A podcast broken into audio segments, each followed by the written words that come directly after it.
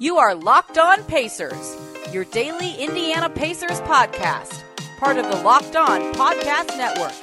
Your team every day. Happy Thursday, everybody. Welcome in to another edition of the Locked On Pacers podcast, where we, of course, talk about the Indiana Pacers. As always, my name's Tony East. I'm one of the hosts of this show. I cover the Pacers for Forbes and the West Side Community News. And today, boy, oh boy, do we have a lot to get to. We have some follow up to the Nate Bjorkgren news from ESPN and The Athletic regarding his uncertain future with the Pacers. We have audio from Bjorkgren himself uh, from right before the Pacers game today. And then in more coaching uh, news is not the right word, but in more coaching occurrences for the Pacers, assistant Greg Foster and Goga Bitadze get in a verbal confrontation during the game today. Got to break that down. So the first segment will be all about coaching and that stuff. And then I got to break down the actual basketball game that happened. Pacers Kings. Pacers got swept by the Kings this season. Yikes. Got to talk about that. So not a good day for the Pacers at all. And they play tonight against their old head coach. So a bunch of coaching stuff. We'll preview the Hawks game as well. Do a little standings watch. So two games, standings watch, and two coaching things to get to. It's going to be crazy let's just jump right in the the Bjorkgren stuff first. So obviously, uh, if you listen to yesterday's show or been keeping up with NBA news, there was a report from ESPN last night or two nights ago rather that from Adrian Wojnarowski suggesting that Nate Bjorkgren's future with the Pacers franchise is uncertain. And he's been having some communication issues. The Athletic, uh, with Shams Charania and Sam Amick, produced, pro- produced a much longer report about head coaching in the NBA, including the Pacers and Bjorkgren. More details on the communication issues, even naming Brogdon and Sabonis as two of the guys um, who are involved in the scenario. You should go read that yourself. So Bjorkgren was asked about that uh, before today's game. You know his thoughts on the report and how he's feeling as a coach, and you know what's going on going forward. Scott Agness specifically asked the question, and here's what Bjorkgren said about the report. Well, you know, Scott, like I tell you, it's it, you know it's been a tough year, you know, and there's there's a lot of there's a lot of challenges out there, you know, being a being a coach and being being a head coach in this league, and and you guys know this, and Scott, you you know this. I don't I don't I don't make excuses for things. Um, I, I I'm I'm a young coach and and I'm learning and and I'm growing and I and I'm trying to be better. You know, I, I gotta I gotta coach better. Um, you know, and this is on me. You know, this I'm the head coach and and things should be pointed at me and rest on my shoulders. And I love coaching this team and the relationships with the players and the coaches and the organization. There's good people. So I just, uh, I got to keep getting better and I will. And I got to keep growing and keep learning because every day, every day you can learn something. That's for sure. So I enjoyed this answer from Bjorkgren, both as a curious person and just from the aspect of covering the NBA, hearing what guys have to say when they're involved in in maybe not controversy, but involved in situations like this is fascinating.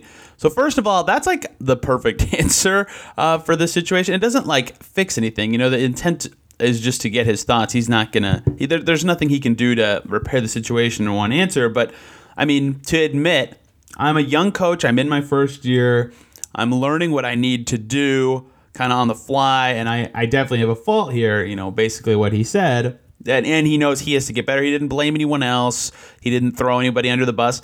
That's a pretty good answer. That said, right, part of Kevin Pritchard's job is to hire the right coach for the Pacers, and if he's not doing well, right, and he's still learning and growing, you know, you could argue maybe he wasn't the right coach for the Pacers at this time since they're trying to be good maybe he needs more time, maybe not. And the you know reports from Woj suggest they'll decide on his future in the offseason. But given the audio of that, I think Bjorkgren knows what his faults are uh, and what he needs to do to fix them at least. Uh, which is good, and I, I'm glad again that he can admit that it's on him. Right, this is not someone else's fault. This is his first NBA coaching gig, and he is not doing a good enough job. And knowing what you need to do, is the first episode. Jake Fisher, I believe he's at Sports Illustrated now. He used to be at Bleacher Report. That might be incorrect or flipped. But anyway, he followed up and mentioned the communications part specifically. You know, Jake Fisher saying that he's been talking to some people around the league who've brought up that communication aspect and wanted to get Bjorkgren's thoughts on communication. So here is what Bjorkgren had to say about that. Yeah, like like you know, communication's an enormous part of this. It's it's the the management of personalities and um, is bigger than the X's and O part, you know, and that's where I got to keep growing and, and got to keep learning and got to get better. You know, this, uh, you know, the, you know, the, the record isn't what we wanted it to be, you know, and the losing it's, it's, um, you know, losing those games and stuff, it, it hurts. And, and, and I gotta, I gotta do a better job, you know, in those, in those areas. And, and uh, the, the, the players on this team, uh, they're, they're such great people. And, and that's part of that's part of a big part of the head coaching is is learning how to communicate uh, learning how to constantly connect with individuals and your team and that's something that uh, you know i'm going to continue to strive to get better at so similar to his first answer just in general good on him for admitting that the problem is his own but i liked the introspection from him and the analysis of like it's more than the X's and O's. You have to be a good communicator. And remember, when Bjorkgren was hired, some of the things the Pacers wanted one was an X's and O's innovator and risk taker, right? Kevin Pritchard was all about that stuff. From the player side, less the management side, they wanted a guy who was that good communicator who can get, I think the words were, or the, the phrase was on the level of the players. I want a guy who can communicate on the level of the players. And maybe the X's and O's part has been good, right? We heard, uh, I think Sabonis and Brogdon, I forget if it was both or just one of them, but whatever they called him a genius. Like at the beginning of the season, they were rolling. They were four and one at one point, then they were eight and three. Right, his style was clearly successful at that time, and maybe it was because it was new and other teams didn't know it was coming. Maybe it's because they were fully healthy at the back then. Whatever the reason was, there was a time when it, it felt like it was working and jiving with the players, but the communication part has not been there, and it that's one of those things that only gets worse. And uh, you know we've been hearing about it since the deadline, even sooner than that. So that's been a couple months. So clearly he knows he's got to get better at that part, and that hasn't happened yet. And again, maybe you know maybe he won't have the time if they decide to move on from him in the offseason, but clearly, you know, he knows his involvement in the reporting and kind kind of confirmed the accuracy of them by admitting his faults and discussing them. So it'll be interesting to see how that stuff moves forward. But that ended up immediately becoming the second biggest coaching news to come out of this game. So uh, Pacers Kings, it's 80 to 59, I believe was the score. Mid third quarter, I'll try to break this down in full. That is the correct score. Late third quarter. So here's what happens. Uh, Goga Bitadze is the help defender on a Mo Harkless drive to the basket, and he does not slide over at all. Really, he kind of leans, not quick enough. Harkless scores, and assistant coach Greg Foster says something to him like, "You gotta play defense there, dude. Like you, you can't do that." Goga on the other end of the floor hits a three and then tells Foster to sit the F down. Uh, I think we could all kind of read the lips on the broadcast and figure that out. And then the Kings, there was a foul and there was a TV timeout, and Foster, Greg Foster was heated, right, coming towards Goga. I have the full clip on my Twitter. Scott Agness has it broken down on his. Uh, Woj tweeted it as well. It's all over. If you want to find it, the clip is on the internet. But Greg Foster goes over to confront Goga, and he is heated. He's yelling something to the point that Miles Turner has to come over and intervene. He he cuts him off and, and pushes him back and says, "No, don't do that." He doesn't. You, you can't tell he said that, but you know it, he's saying, you know, don't go closer and trying to separate them. Foster goes closer and then gets pulled away again by another assistant coach. At one point, Calbert Cheaney, the assistant coach, is keeping away. Jeremy Lamb is clearly verbally arguing with Foster this entire time. Eventually, he get separated from them and some other players' body language during all this, like Sabonis walked away from the exchange. LeVert just sitting on the bench was really odd. It was super weird. Um, it was just a super weird exchange. That kind of stuff doesn't really happen that often. And like heated exchange happens happens all the time between players and coaches. And Bjorkgren, after the game, when asked about it, was kind of like, Look, I know what happened. First of all, he said he talked to both Foster and Bitadze between the game and our media session, but was going to talk to them more further. So there might be more to come from this in the future. But as of now, he has spoken with both of them, and he he said it was just a kind of like a heat of the moment frustration thing, and that's a like that's a wild heat of the moment frustration thing. You know, we don't see again we see like spats between players and coaches, but they don't get to the point of like other guys coming in and separating them. That's what makes it seem a bit more intense. Uh, to me, which was very odd. Um, but yeah, just calling it frustrating and competitive juices flowing, I think is a phrase he said. You know that that's how Bjorkgren described it. But it looked way more heated than that to the point of separation. And Miles Turner went and put his arm around Goga. Goga admitted it was his fault. In the huddle with the team. So we'll see if anything comes from that. Uh, J. Michael was reporting in the Star that assistant coaches are involved in some of the communication issues with Bjorkgren. So certainly this coming the same day as that is fascinating. And I asked Justin Holiday after the game about this because he's the oldest guy on the team and he makes fun of me for the way I mentioned that in the question, and you'll see why that's relevant. And he's played for a lot of teams, and I wanted to get his take on the spat and if he's seen anything like that before. So here's what Justin Holiday said about the Bitadze uh, Greg Foster little communication thing on the bench. Justin, you're one of the older guys on the team, and you've played for oldest. various.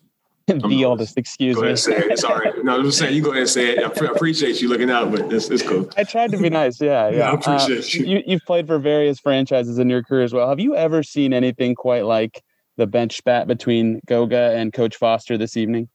Um, yeah, I've seen stuff like that happen before. Um, and again, it's, it's, it's unfortunately sometimes it's a part of the game. You know, dudes want to win, uh, coaches want to win, and you know, guys are just really, really, really uh, amped and in in in a aggressive, you know, attack mode, and, and sometimes that happens. Yeah, the coach Nate called it a heat of the moment frustration kind of thing. You were right next to it. Did you agree with that? Did you see everything that happened? I didn't see everything that happened, but that's what I would say it was. Again, there's that that has to be the only reason why why else would you know you know guys be. I mean, I've had plenty of times I've been in a game and, and you know coaches are fired, come over and say something, and sometimes a player uh, you know might say something back or whatever, and, and, and it is what it is. This is basketball, you know. We're all men out there trying to play this game, and you know, sometimes guys get a little heated. So again, interesting thoughts. Um, Bjorkgren and him sort of jiving in the fact that they're what they're saying in the press conference is just like, "Yep, competitive frustration, norm, normal-ish heated argument mid-game."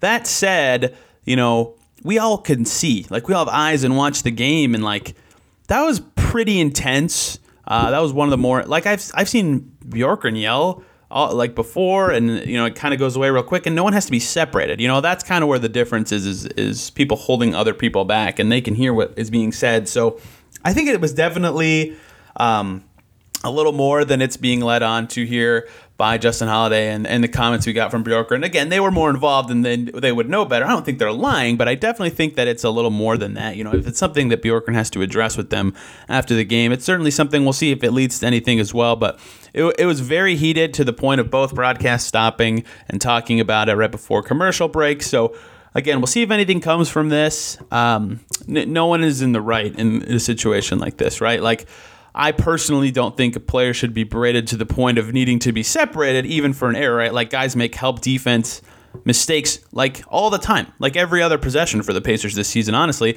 that said, at the same time, there's no need to like like bark back at the coach mid game. So there, you know, that that doesn't need to get to that point, but it should not.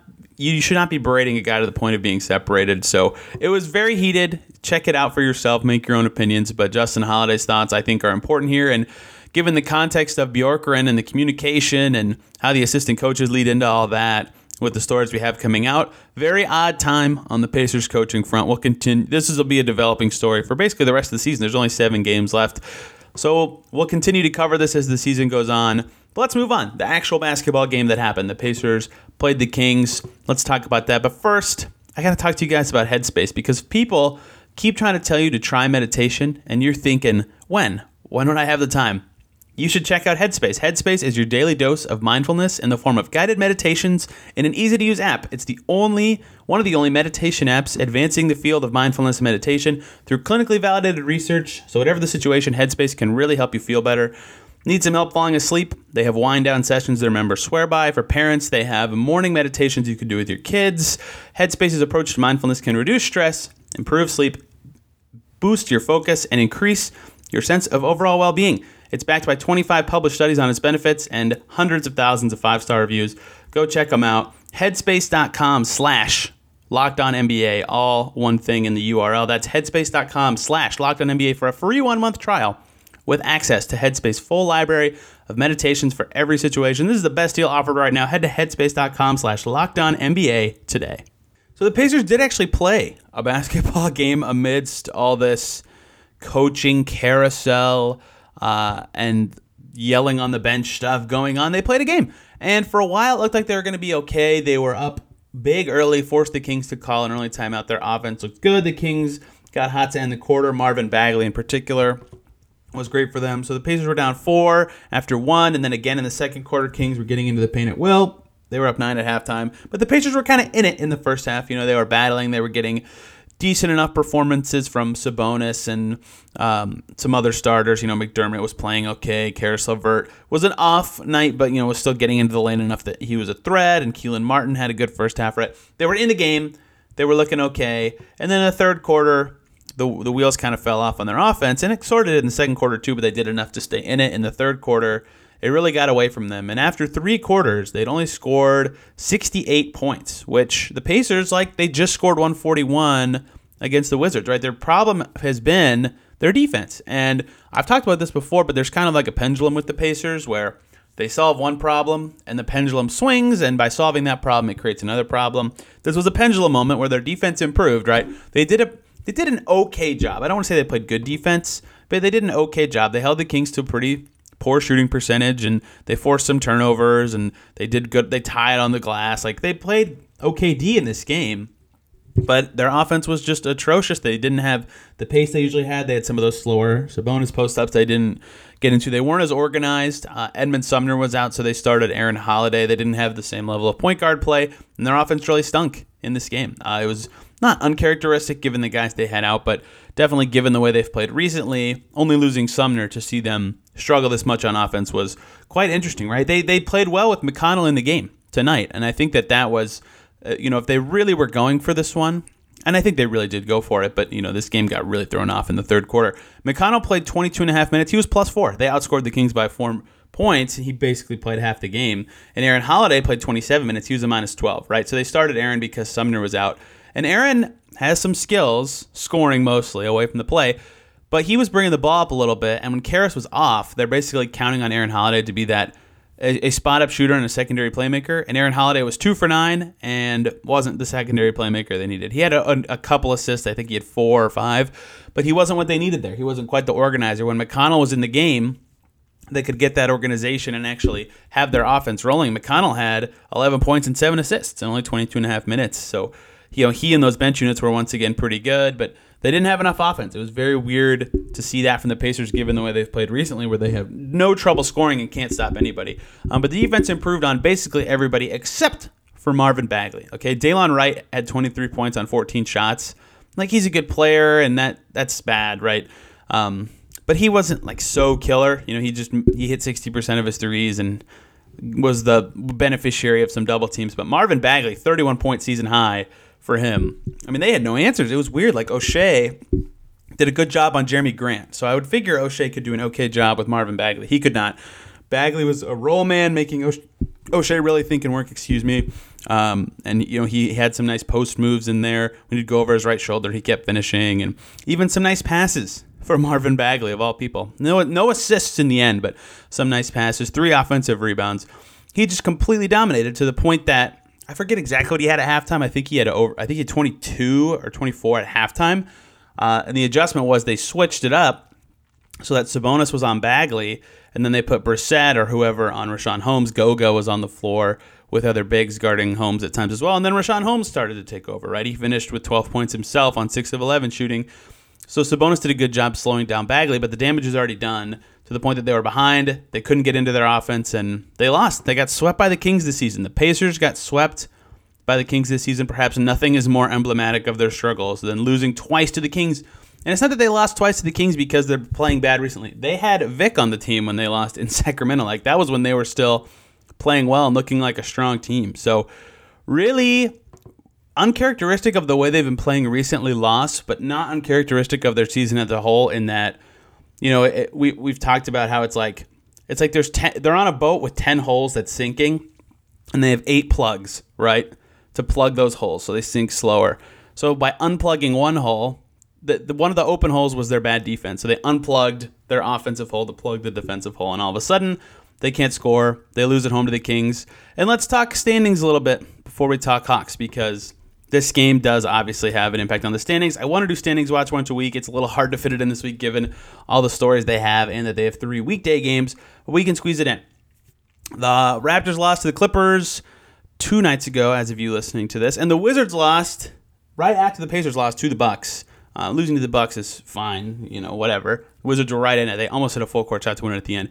Those losses mean the Pacers currently are a half game ahead of the Wizards for nine still, they've played a game less than them. So in theory, they control their own destiny for nine still.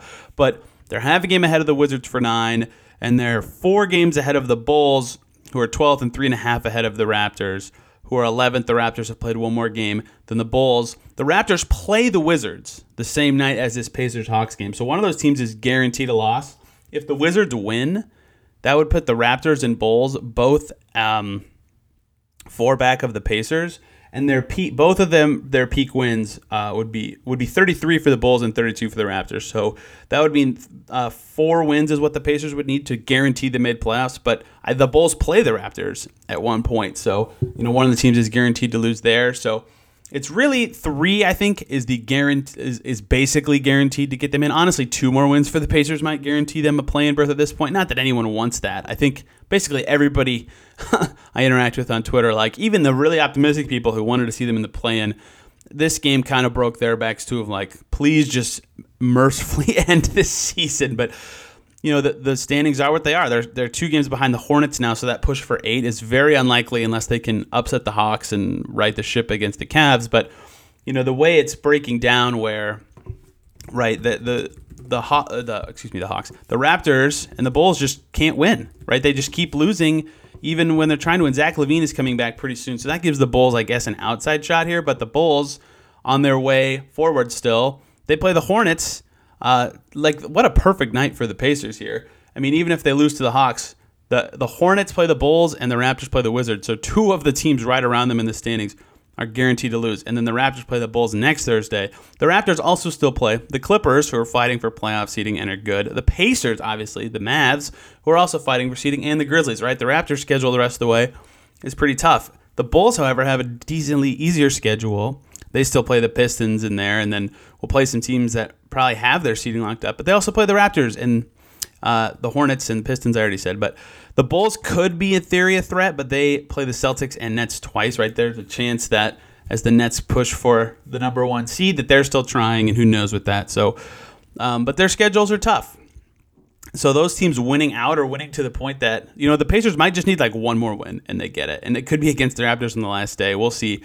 But you know that they keep separating from these teams not because the Pacers are winning, but because these teams keep losing and there's just not enough time for them to really catch up. Like the Wizards and Raptors only have six more games. They only have six more games. So the Pacers being four ahead of them is almost enough to just get it done, right? The Raptors win out, they'll win 33. If the Pacers lose out, they already are at 30, right? It's, it's very unlikely to me that the Raptors, who won 40% of their games, will win more than maybe four. So we'll see what happens here. Zach LaVine coming back for the Bulls does change things a bit, but again, if the Bulls and Raptors. Like it could it could be over by the weekend, even if the Pacers keep losing. It's just that these teams aren't good enough to catch up. So the standings are about the same as they were last week, just because all these teams keep losing, except for the Wizards, who are right behind the Pacers. But at some point, it's just going to be Pacers Wizards gets locked in as the 9-10. Doesn't really matter if you get passed by the 10 seed, you'd be playing the same team anyway. So that's standings watch. We'll see if it means anything. Uh, but now, the Pacers play a game tonight. Atlanta Hawks uh, in Indy. Nate McMillan's return to Indianapolis as a head coach. He was an assistant. Uh, oh, they've played both games in Atlanta. Never mind, he has not returned yet. So we got a breakdown. All that fun. Right back to coaching talk, right? It, it never really stops, although that storyline has never really been a thing, right? The the McMillan Bjorkgren storyline's never really a thing. Whatever. Got to talk about two great groups of people before we talk Pacers talk. So first up is BetOnline.ag, the official spot, one of the official betting sponsors of the Locked On Podcast Network, and the fastest and easiest way to bet on all your sports action. Baseball season in full swing. Get it? Good pun. And you can track all the action over at betonline.ag. They have tons of sports action on the go. You can get all the latest news, odds, and info for all your sporting needs, including MLB, NBA, and NHL, plus even UFC MMA action before the next pitch. Head over to BetOnline on your laptop or mobile device. Check out all the great sporting news, sign up bonuses, and contest information. Don't sit on the sidelines anymore. This is your chance to get in the game as teams prep for their runs into the play-in or the playoffs, depending what team you root for. Head on over to that website, betonline.ag. or use your mobile device, and you can sign up today. You'll receive a 50% welcome bonus on your first deposit if you use the promo code Locked On, all one word.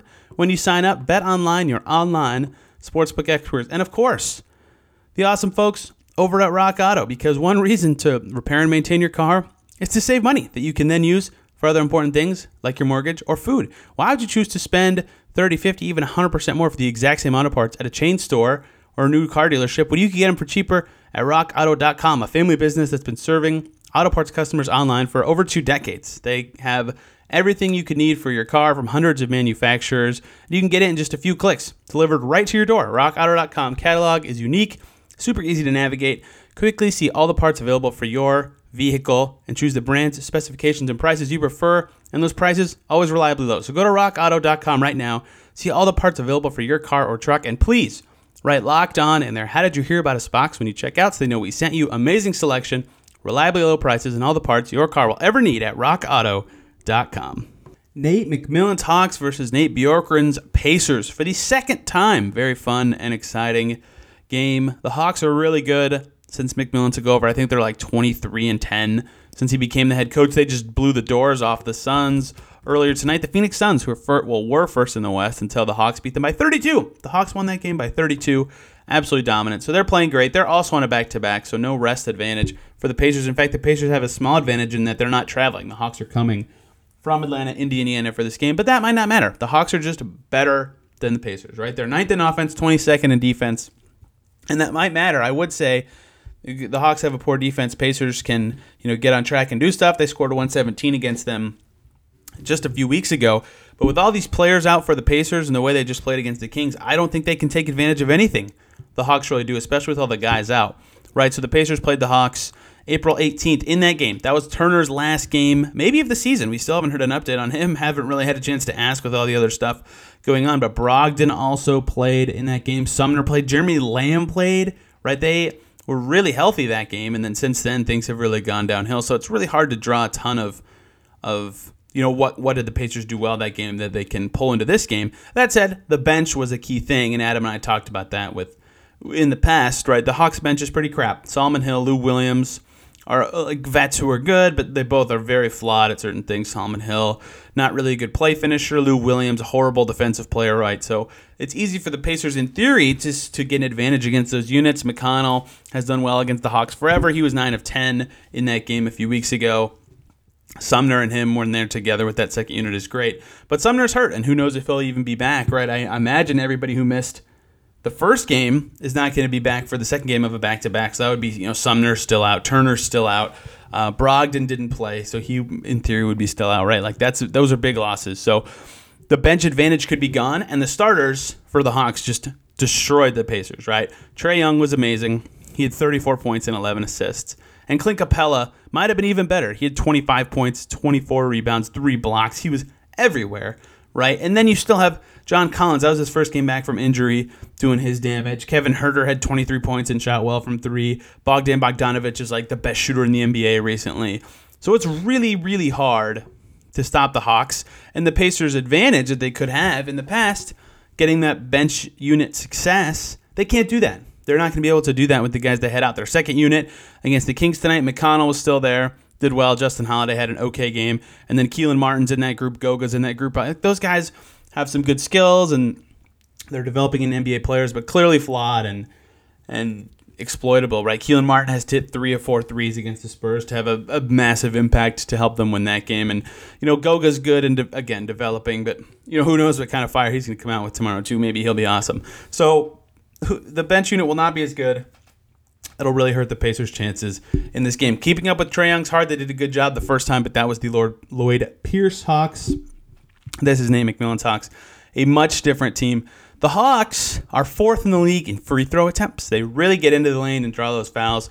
Trae Young is an expert at it. When they played last time, he got up 14 free throws. And right, the Pacers are pretty foully anyway. Uh, that's something they're going to have to to really focus on if they want to get this win. Try not to foul Trae Young too much. Don't let him get to the line because he can really knock them down. They're sec- they're fourth in free throw attempts and they're fifth in free throw percentage. They get a lot of easy points every game. You combine that with Clint Capela being a beast on the offensive glass and getting the Hawks to sixth in the league in offensive rebounds per game. They get a bunch of possessions with a bunch of chances to be really efficient. 12th in the league at three point percentage as well. They shoot 18th most in the league. Basically, they're just doing well in the efficiency battle, right? They're a really good team. They don't turn it over as much as you'd expect a Trae Young team to. And something else they're good at that surprises me, given their roster, their three point defense is pretty good. They give up the third lowest percentage on three pointers. We know how McMillan teams defend. We've seen it with the Pacers for a long time. Um, but like Solomon Hill is pretty good at getting in your face on D. So is John Collins, Kevin Huerter, right? Those guys can defend pretty well, and they have they also get good three point defense from Cam Reddish and DeAndre Hunter all season, who are still hurt and not probably not going to play in this game. But they have good three point defense, so the Pacers are going to have to shoot better than they did last time to win. They were 10 of 32, that's 31% when they lost in Atlanta. They'll have to be better than that, but they won't have the shooters, right? McDermott's been hitting well on the road recently, but not so much at home. They won't have Brogdon. They'll have to get a lot of good shooting from like Oshae Brissett and Aaron Holiday if they want if they want to win this game. The Hawks don't do really anything really poorly, right? They're not I don't know. It's hard. To, it's hard to like look at the. They give up the highest free throw percentage in the league, but like that's just a luck thing, right? Not entirely, but you know, being last in opponent free throw percentage is just like, okay, they happen to make more. Maybe they foul the wrong guys a little bit, but, you know, whatever. They're 29th in opponent turnovers, right? So I guess that's something to look out for. Pacers got to take care of the ball. They only had 12 turnovers in Atlanta, right? So the Hawks are not particularly turning you over a lot. If the Pacers have a lot of turnovers, they could lose, but the Hawks really don't have any holes. Nate McMillan's got them rolling on strong. They have an absolute beast of a point guard in Trae Young, and the Pacers are going to have to play better on offense than they did against the Kings. And in theory, I want to say again, 22nd ranked defense Hawks, weak bench, should be an opportunity to do just that. But the Pacers just showed that they have not put together a complete game on both ends of the floor in a while. And they, well, OKC game, I guess they did. Uh, so never mind. But against a competitive team, they have not done so in a very long time. So I do not expect them to win.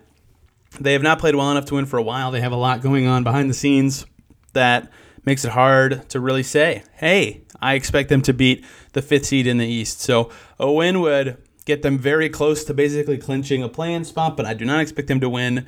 The Hawks are better than them. They match up very well with them, and they have, you know, the stuff they're good at is stuff that the Pacers stink at stopping, and the stuff they stink at, the Pacers are not good at exploiting. So tough matchup for the Pacers. I predict the Hawks to win. Adam will be on recap duty, and the reason Adam was not on recap duty today, by the way, is it is his birthday on the 5th. Well, now it's the 6th, but yeah, go wish Adam happy birthday on Twitter at FreedomAdam5. You can follow me at T East NBA and this podcast at Locked On Pacers, where we will continue to share thoughts and stories about what's going on with this team. Thank you all so much for listening, and we will see you tomorrow.